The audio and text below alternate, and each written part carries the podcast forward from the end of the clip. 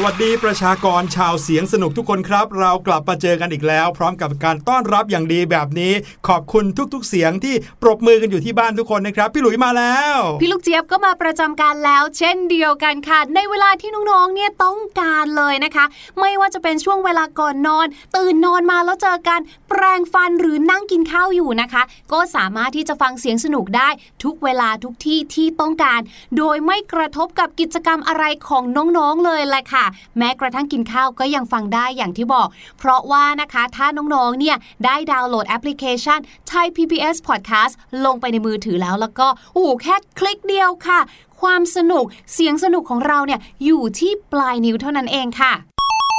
โดยเฉพาะอย่างยิ่งในตอนที่เราเปิดเสียงปริศนาให้น้องๆฟังนะครับจะได้ช่วยกันเดา ว่าเสียงปริศนาที่พี่หลุยพี่ลูกเจี๊ยบเอามาฝากนั้นเป็นเสียงของอะไรอย่างเช่นเสียงปริศนาในวันนี้บอกเลยว่าอาจจะทำให้น้องๆมีความสับสนได้ครับไปฟังกันดีกว่าว่าวันนี้พี่หลุยกับพี่ลูกเจี๊ยบเอาเสียงปริศนาอะไรมาฝากครับ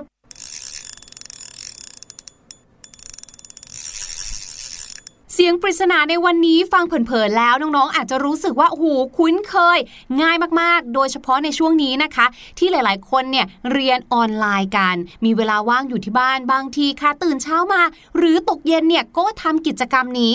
บอกเลยนะว่าไม่ใช่กิจกรรมอย่างที่น้องๆคิดสงสัยอย่างแน่นอนลองเดากันดูนะว่ากิจกรรมอะไรที่มีเสียงกริ่งๆแบบนี้ผสมกันกับเสียงเหมือนกับมีอะไรหมุนๆอยู่เนี่ยลองช่วยกันเดาดูในครอบครัวนะครับแล้วเดี๋ยวเราจะกลับมาเฉลยกันเช่นเคยแต่ว่าตอนนี้ได้เวลาที่จะพาน้องๆไปเที่ยวกันอีกแล้วครับพี่ลูกเจี๊ยบ wow. เที่ยวทิปกับรายการเสียงสนุกเนี่ยไปได้ทั่วเลยนะไม่ว่าจะเป็นในต่างประเทศนอกโลกก็ไปได้ใช่อย่างวันนี้นะคะเราจะพาน้องๆค่ะออกนอกโลกกันค่ะเพื่อที่จะไปเป็นส่วนหนึ่งของภารกิจสำคัญระดับโลกกันเลยทีเดียวแต่จะไปร่วมภารกิจนี้ได้เราต้องย้อนเวลากันไปถึงห้าสิบสองปีถ้าน้องๆพร้อมแล้วไปกันเลยครับthree, two, one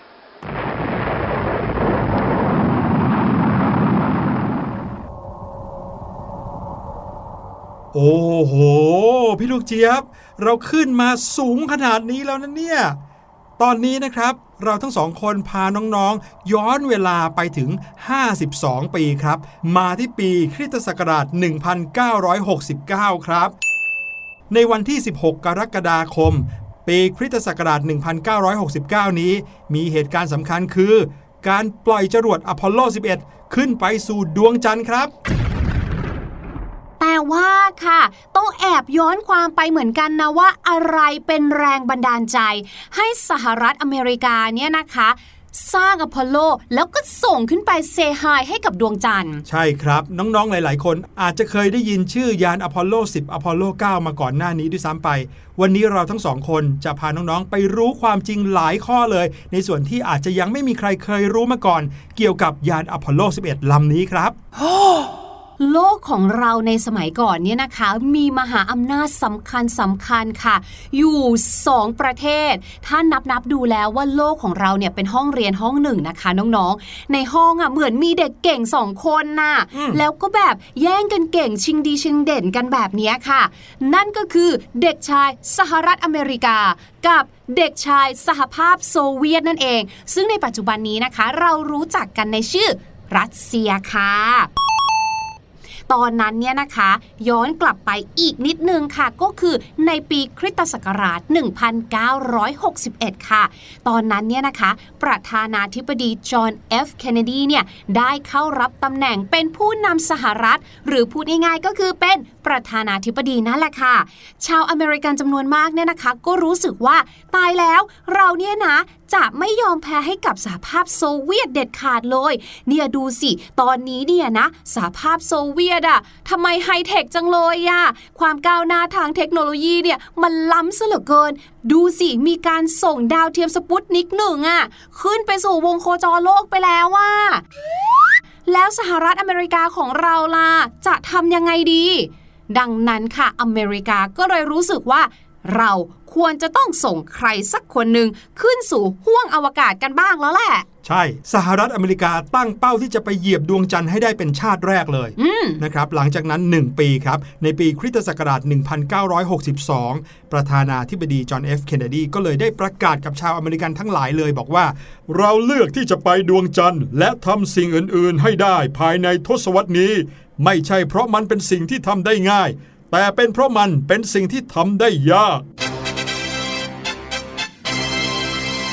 โอ้โหนั่นเป็นคำพูดที่ทำให้ประชาชนทุกคนในสหรัฐอเมริการวมไปถึงทั้งโลกนี้นะครับพอได้ยินปุ๊บก็รู้สึกตื่นเต้นตามไปเลยเพราะรู้สึกว่าน่าจะได้เป็นครั้งแรกแล้วล่ะที่มนุษย์จะได้ไปเหยียบดวงจันทร์แต่ยังไม่ทันไรเลยค่ะในปีคริสตศักราชหนึ่งพันเก้าร้อยหกสิบห้า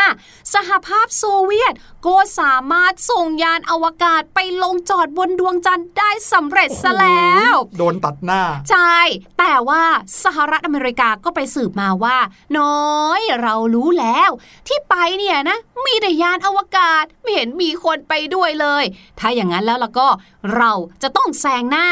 นอกจากจะมียานอวกาศไปลงจอดแล้วเราจะต้องมีมนุษย์อวกาศลงไปกระโดดโลดเต้นอยู่บนดวงจันทร์ด้วยใช่ครับหลังจากนั้น นาซ่า ก็เลยทุ่มเททรัพยากรนะครับทุ่มเทการคิดค้นวิจัยการทดลองต่างๆเพื่อให้คนสามารถขึ้นไปเหยียบบนดวงจันทร์ได้เป็นครั้งแรกโครงการนี้เรียกว่าโครงการอพอลโลนั่นเองครับเขานะมีการระดมกำลังให้คนจำนวนมากนะมาร่วมเข้าทำงานในโครงการนี้ถึง สี่แสน คนครับไม่ว่าจะเป็นพนักงานทุกระดับนะครับนักวิทยาศาสตร์นักฟิสิกส์นักบินทุกคนเนี่ยเข้ามารวมหัวกันถึง สี่แสน คนเพื่อที่จะได้มาร่วมกันคิดแล้วก็ทำให้มีการส่งมนุษย์ไปที่ดวงจันทร์ให้ได้ครับว่ากันว่างบประมาณที่ใช้ในโครงการอพอลโลนะสูงถึง เจ็ดแสนเจ็ดหมื่นสองพันห้าร้อย ล้านบาท wow! ตามมูลค่าของเงินในสมัยนั้นนะในที่สุด นาซ่า ก็ได้คัดเลือกนักบินอวกาศสำหรับภารกิจอพอลโลสิบเอ็ดนะครับซึ่งจะส่งมนุษย์ไปลงบนดวงจันทร์เอาไว้สามคนนั่นก็คือนีล อาร์มสตรองบัส อัลดรินแล้วก็ไมเคิล คอลลินส์ครับ mm-hmm.ชื่อบัสเนี่ยนะทำให้พี่ลูกเจี๊ยบเนี่ยนึกถึงตัวการ์ตูน Buzz Lightyear เลยที่อยู่ใน Toy Story ใช่ครับในการส่งยานอวกาศขึ้นไปบนอวกาศไม่ว่าจะไปโคจรรอบโลกหรือว่าจะไปยังดวงดาวดวงอื่นๆเนี่ยเขาไม่ได้ส่งยานขึ้นไปแค่ลำเดียวนะสิ่งที่เขาส่งขึ้นไปคือจรวดนะครับซึ่งจรวดที่นำพาเอายานอพอลโลสิบเอ็ดขึ้นไปนั้นก็คือจรวดที่มีชื่อว่า แซทเทิร์น ไฟว์ ครับจรวด แซทเทิร์น ไฟว์ นี้นะครับมีอยู่ทั้งหมดสี่ท่อนนะครับโดยที่สามท่อนล่างเป็นเชื้อเพลิงทั้งหมดเลยเป็นเชื้อเพลิงที่เอาไว้ดันจรวดท่อนสุดท้ายก็คือยานอพอลโลเนี่ยขึ้นไปให้ถึงดวงจันทร์ครับและส่วนประกอบย่อยของยานอวกาศนี้นะครับก็มีทั้งส่วนบัญชาการส่วนเชื่อมต่อและขับเคลื่อนแล้วก็ส่วนของยานที่จะลงจอดบนพื้นผิวดวงจันทร์หรือที่เรารู้จักกันในชื่อ Lunar Module นั่นเองครับและภาพของเจ้าลูน่าโมดูลเนี่ยก็คือภาพของยานอวกาศที่จอดลงบนดวงจันทร์ที่เราเห็นกันในสื่อต่างๆทั่วไปนี่แหละครับก็คือเฉพาะท่อนนั้นท่อนเดียวแต่กว่าจะเอาเจ้าท่อนลูน่าโมดูลขึ้นไปวางไว้บนดวงจันทร์ได้เนี่ยโอ้โหใช้จรวดยาวเหยียดเลยทีเดียวครับสำหรับโปรเจกต์อพอลโลนี้นะคะอย่างที่น้องๆสังเกตแหละว่าจะมีตัวเลขตรงท้ายกำกับใช่ไหมคะว่าเป็นอพอลโลสิบเอ็ดนั่นก็หมายถึงว่าก่อนหน้านี้เนี่ยนะคะโปรเจกต์นี้หรือภารกิจอพอลโลนี้เนี่ยเขาก็มีการทดสอบกันมาเรื่อยๆนั่นแหละค่ะยกตัวอย่างเช่นค่ะในระหว่างการทดสอบภารกิจอพอลโลหนึ่งเมื่อปีคริสตศักราชหนึ่งพันเก้าร้อยหกสิบเจ็ดเนี่ยนะคะอย่างที่บอกตอนนั้นเนี่ยสหรัฐอเมริกาเนี่ยเขาก็ตั้งใจว่าจะพาเอามวลมนุษยชาติเนี่ยนะคะขึ้นสู่อวกาศให้ได้เป็นครั้งแรกของประเทศการฝึกซ้อมเนี่ยก็มีขึ้นเป็นประจำตามปกติเนี่ยแหละค่ะจนกระทั่งถึงวันจริงที่ส่งคนออกไปปรากฏว่าค่ะเกิดเรื่องร้ายแรงขึ้นเพราะว่าเกิดไฟไหม้ในยานส่วนที่เป็นส่วนบัญชาการค่ะทำให้นักบินอวกาศที่อยู่ข้างในนะคะมีทั้งหมดสามคนเนี่ยเสียชีวิตลงทั้งหมดแล้วก็เป็นเหตุให้โครงการต่างๆที่ตั้งใจเอาไว้ว่าจะใช้นักบินอวกาศบินขึ้นไปด้วยเนี่ยถูกสั่งระงับหยุดหมดเลยค่ะ แต่ยังไงก็ตามนะครับโครงการอพอลโลก็ยังคงทำงานทดลองกันอยู่อย่างต่อเนื่องจนกระทั่งมาถึงภารกิจอพอลโลสิบเอ็ดนี่แหละครับแต่จากที่เรารู้ว่าอพอลโลสิบเอ็ดได้ขึ้นไปถึงดวงจันทร์ใช่ไหมครับแต่ในระหว่างการปฏิบัติการนั้นก็เกิดปัญหาขึ้นหลายเรื่องครับไม่ว่าจะเป็นปัญหาการสื่อสารกับศูนย์ควบคุมภาคพื้นดินบนโลก นี่เกิดหลายครั้งเลยแล้วก็ยังมีข้อความแล้วก็เสียงเตือนดังขึ้นจากคอมพิวเตอร์ที่อยู่ในยานซึ่งเป็นสัญญาณเตือนที่ทีมนักบินอวกาศไม่เคยได้ยินกันมาก่อนเลยตลอดการซักซ้อม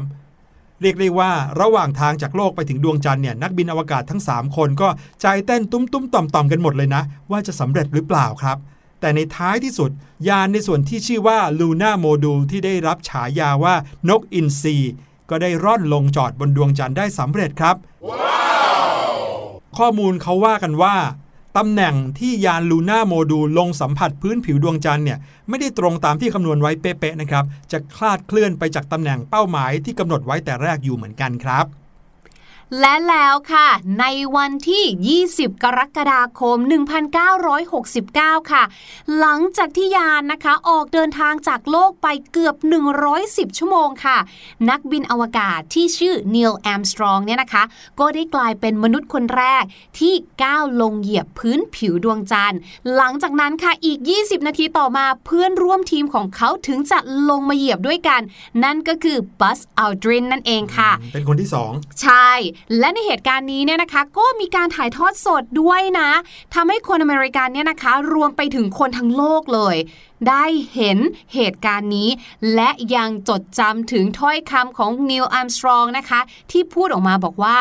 นี่คือก้าวเล็กๆของคนคนหนึ่งแต่เป็นก้าวกระโดดที่ยิ่งใหญ่ของมวลมนุษยชาติค่ะคำนี้เนี่ยเป็นคำที่อมตะจริงๆนะผู้คนจำได้กันมาจนถึงทุกวันนี้นะห้าสิบสองปีผ่านมาแล้วครับโอ้โหมานั่งนึกย้อนไปถึงช่วงเวลานั้นนะครับพี่ลูกเจี๊ยบคิดดูสิว่านีล อาร์มสตรองจะต้องยืนอยู่บนพื้นผิวดวงจันทร์คนเดียวตั้งยี่สิบนาทีเนี่ย ในระหว่างยี่สิบนาทีนั้นเขาทำอะไรบ้างก็ไม่รู้เนาะนั่นน่ะสิแต่ว่าหลังจากที่เพื่อนเขาลงมาด้วยเนี่ยนะคะทั้งนีล อาร์มสตรองแล้วก็บัส อัลดรินเนี่ยนะคะก็ใช้เวลาแบบเต็มที่เลยนะกว่าสองชั่วโมงเลยค่ะออกเดินสำรวจบริเวณดวงจันทร์ตรงจุดที่ตัวเองลงจอดนั่นแหละค่ะไม่ว่าจะเป็นอ่ะเก็บตัวอย่างหินเก็บตัวอย่างเศษต่างๆนะคะรวมไปถึงการถ่ายภาพด้วยค่ะแล้วก็มีการจัดเตรียมการทดลองทางวิทยาศาสตร์จำนวนหนึ่งที่เขาอ่ะได้เตรียมการมาตั้งแต่บนโลกแล้วว่าโอเคเดี๋ยวจะลองดูซิว่าพออยู่บนดวงจันทร์แล้วผลมันจะออกมาเป็นยังไงเขาก็ไปทำการทดลองกันบนนั้นเหมือนกันส่วนใหญ่แล้วเรามักจะนึกภาพหรือว่าได้รับข้อมูลข่าวสารเกี่ยวกับการที่ยานลูน่าโมดูลลงจอดใช่ไหมครับแล้วก็มีนักบินอวกาศลงไปเหยียบดวงจันทร์แต่ลืมนึกไปว่าแล้วพอหลังจากที่เขาปฏิบัติภารกิจเสร็จแล้วล่ะเกิดอะไรขึ้นบ้างอ่าหลังจากที่เขาสำรวจกันเต็มที่แล้วเนี่ยนะครับนักบินอวกาศทั้งสองคนก็กลับเข้าไปในยานลูน่าโมดูลครับน้องๆ อาจจะได้ยินที่พี่หลุยเล่าว่านักบินอวกาศที่ลงไปเหยียบดวงจันทร์นั้นมีแค่สองคนก็คือนีล อาร์มสตรองกับบัส อัลดรินนะครับแต่การขึ้นไปบนดวงจันทร์ครั้งนั้นเนี่ยขึ้นไปสามคนจำได้ใช่ไหมฮะนักบินอวกาศอีกหนึ่งคนนะครับก็คือไมเคิล คอลลินส์คนนี้เนี่ยเป็นคนที่อุตส่าห์ไปถึงดวงจันทร์นะแต่ว่าไม่ได้ลงไปเหยียบดวงจันทร์เลยครับเพราะว่าเขาเป็นวิศวกรและนักบินอวกาศที่จะต้องคอยควบคุมยานเอาไว้ก่อนถ้าลงมากันหมดสามคนแล้วยานเกิดลอยปลิวไปเนี่ยสงสัยไม่ได้กลับโลกแน่เลยนะครับ หลังจากที่นักบินอวกาศทั้งสองคนกลับเข้าไปในยานเขาก็จุดระเบิดเครื่องยนต์นะครับให้เจ้าลูน่าโมดูลนั้นบินขึ้นแล้วก็กลับไปเชื่อมต่อกับยานส่วนบัญชาการที่ค้างอยู่บนอวกาศได้สำเร็จจากนั้นทั้งหมดก็เดินทางกลับสู่โลกโดยยานได้กลับเข้าสู่ชั้นบรรยากาศแล้วก็พุ่งตัวลงในมหาสมุทรแปซิฟิกเมื่อวันที่ยี่สิบสี่กรกฎาคมคือไปสี่วันกลับอีกสี่วัน wow!ฟังดูแล้วเนี่ยนะคะขากลับเนี่ยก็เหมือนกับการสตาร์ทรถเนาะแล้วก็กลับมาใช่ไหมคะพูดถึงเรื่องของการสตาร์ทรถแล้วเนี่ยนะคะเวลาที่เรานึกถึงภาพยานอวกาศเนี่ยเราดูหนังกันเยอะไงพี่ลูกเจี๊ยบก็เป็นคนหนึ่งก็จะมองว่าโอ้โหข้างในเนี่ยคงกว้างขวางนะดูเลยใช่ไหมแต่ปรากฏว่า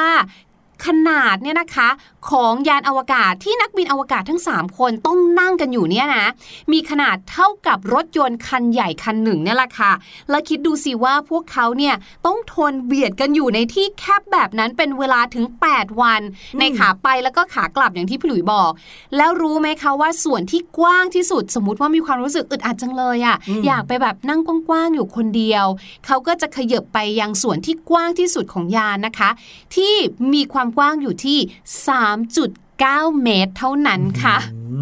เท่ากับห้องเล็กๆห้องนึงเลยนะห้องที่เรานั่งจัดรายการกันอยู่ตอนนี้ประมาณนั้นเลยนะครับส่วนกว้างกว้างนิดเดียวแล้วต้องนั่งเรียงกันอยู่สามคนอย่างเงี้ยก็หมุนวนไปวนมาแบบนี้แหละค่ะลำบากกันพอสมควรใช่ก็เป็นเรื่องสนุกสนุกนะคะที่นำมาฝากน้องๆชาวเสียงสนุกของเรานั่นเองเผื่อว่าช่วงนี้นะใครกำลังเรียนเรื่องราววิทยาศาสตร์อยู่พอดีเลยรวมไปถึงนะคะนี่ก็ครบรอบห้าสิบสองปีพอดีแล้วด้วยที่มนุษย์โลกเราเนี่ยได้ไปเหยียบดวงจันทร์ค่ะแต่ว่าตอนนี้ครับพี่ลูกเจี๊ยบถ้าเราไม่รีบกลับไปที่พื้นโลกสงสัยจะต้องถูกเชื้อเพลิงของยานเผาไหม้หมดแน่เลยครับฝากน้องๆเอาไว้ที่เพลงเพลงนี้ก่อนนะครับแล้วเดี๋ยวกลับมาหาภาษาอังกฤษดีๆจากเพลงนี้กันเพลงที่ชื่อว่าดีที่ได้ทำครับ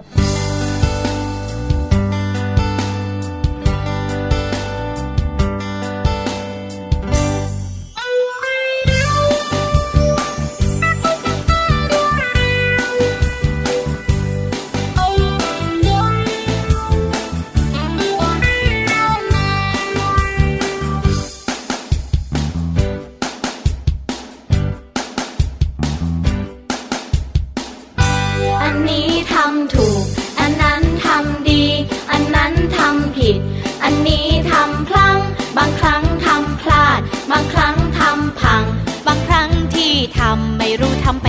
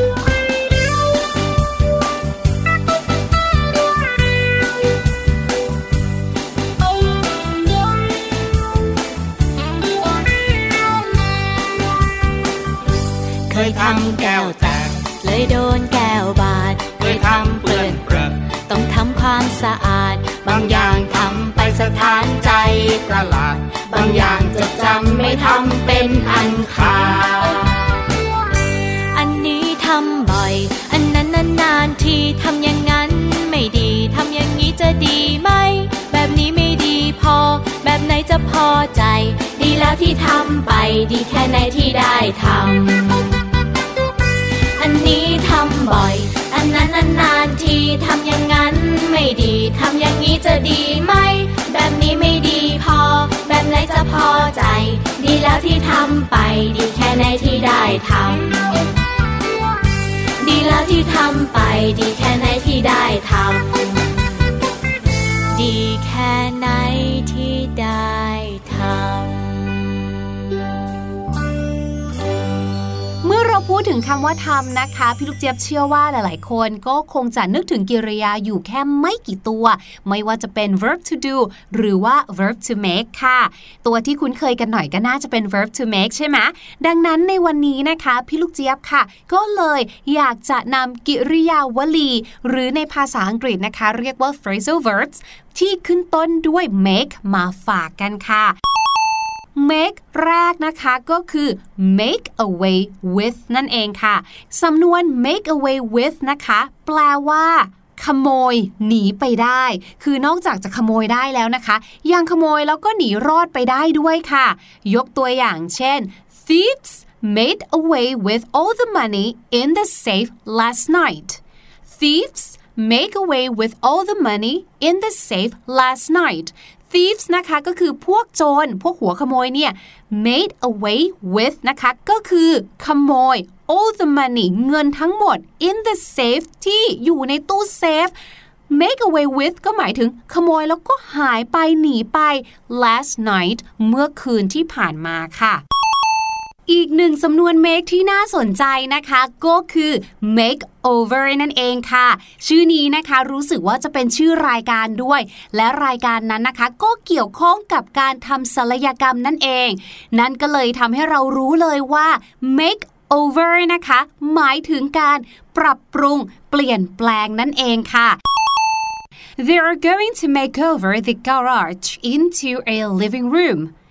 They are going to make over the garage into a living room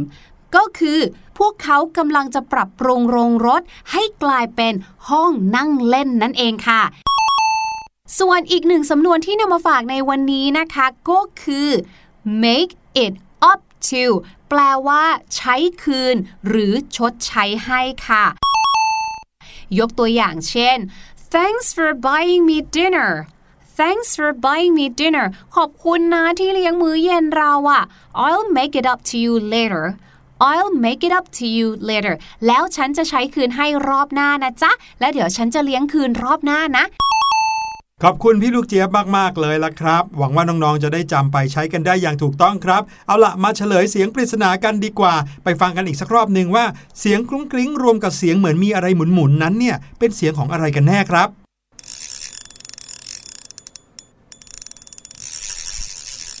เสียงนี้บอกได้เลยนะครับว่าสร้างความสับสนให้น้องๆหลายๆคนแน่เลยเพราะว่าเสียงกริ๊งกริ๊งบวกกับเสียงหมุนหมุนเนี่ยทำให้น้องๆนึกถึงจักรยานใช่ไหมครับเวลาที่เราปั่นจักรยานก็จะมีเสียงโซ่จักรยานและเสียงกริ่งจักรยานแบบนี้แต่ว่าเสียงที่ได้ยินนี้จริงๆแล้วคือเสียงของการตกปลาครับและเสียงนี้ก็เป็นเสียงของรอกตกปลาคือคันเบ็ดจะยาวๆใช่ไหมแต่ในส่วนที่ใกล้กับมือจับคันเบ็ดเราเนี่ยนะครับก็จะมีกลมๆอยู่อันหนึ่งไอ้เจ้ากลมๆเนี่ยเราเรียกว่ารอกคันเบ็ดครับมีหน้าที่เอาไว้เก็บแล้วก็ปล่อยสายเอ็นที่เอาไว้ใช้ตกปลานั่นเองแล้วเวลาที่สายเอ็นปล่อยหรือว่าถูกหมุนเข้ามาเนี่ยก็จะมีเสียงแบบนี้ครับ wow! มีใครเดาถูกกันบ้างเอาล่ะวันนี้รายการเสียงสนุกหมดเวลาแล้วพี่หลุยและพี่ลูกเจี๊ยบต้องขอลาไปก่อนครับพบกันใหม่ อี พี หน้าสวัสดีครับสวัสดีค่ะสบัดจินตนาการสนุกกับเสียงเสริมสร้างความรู้ในรายการ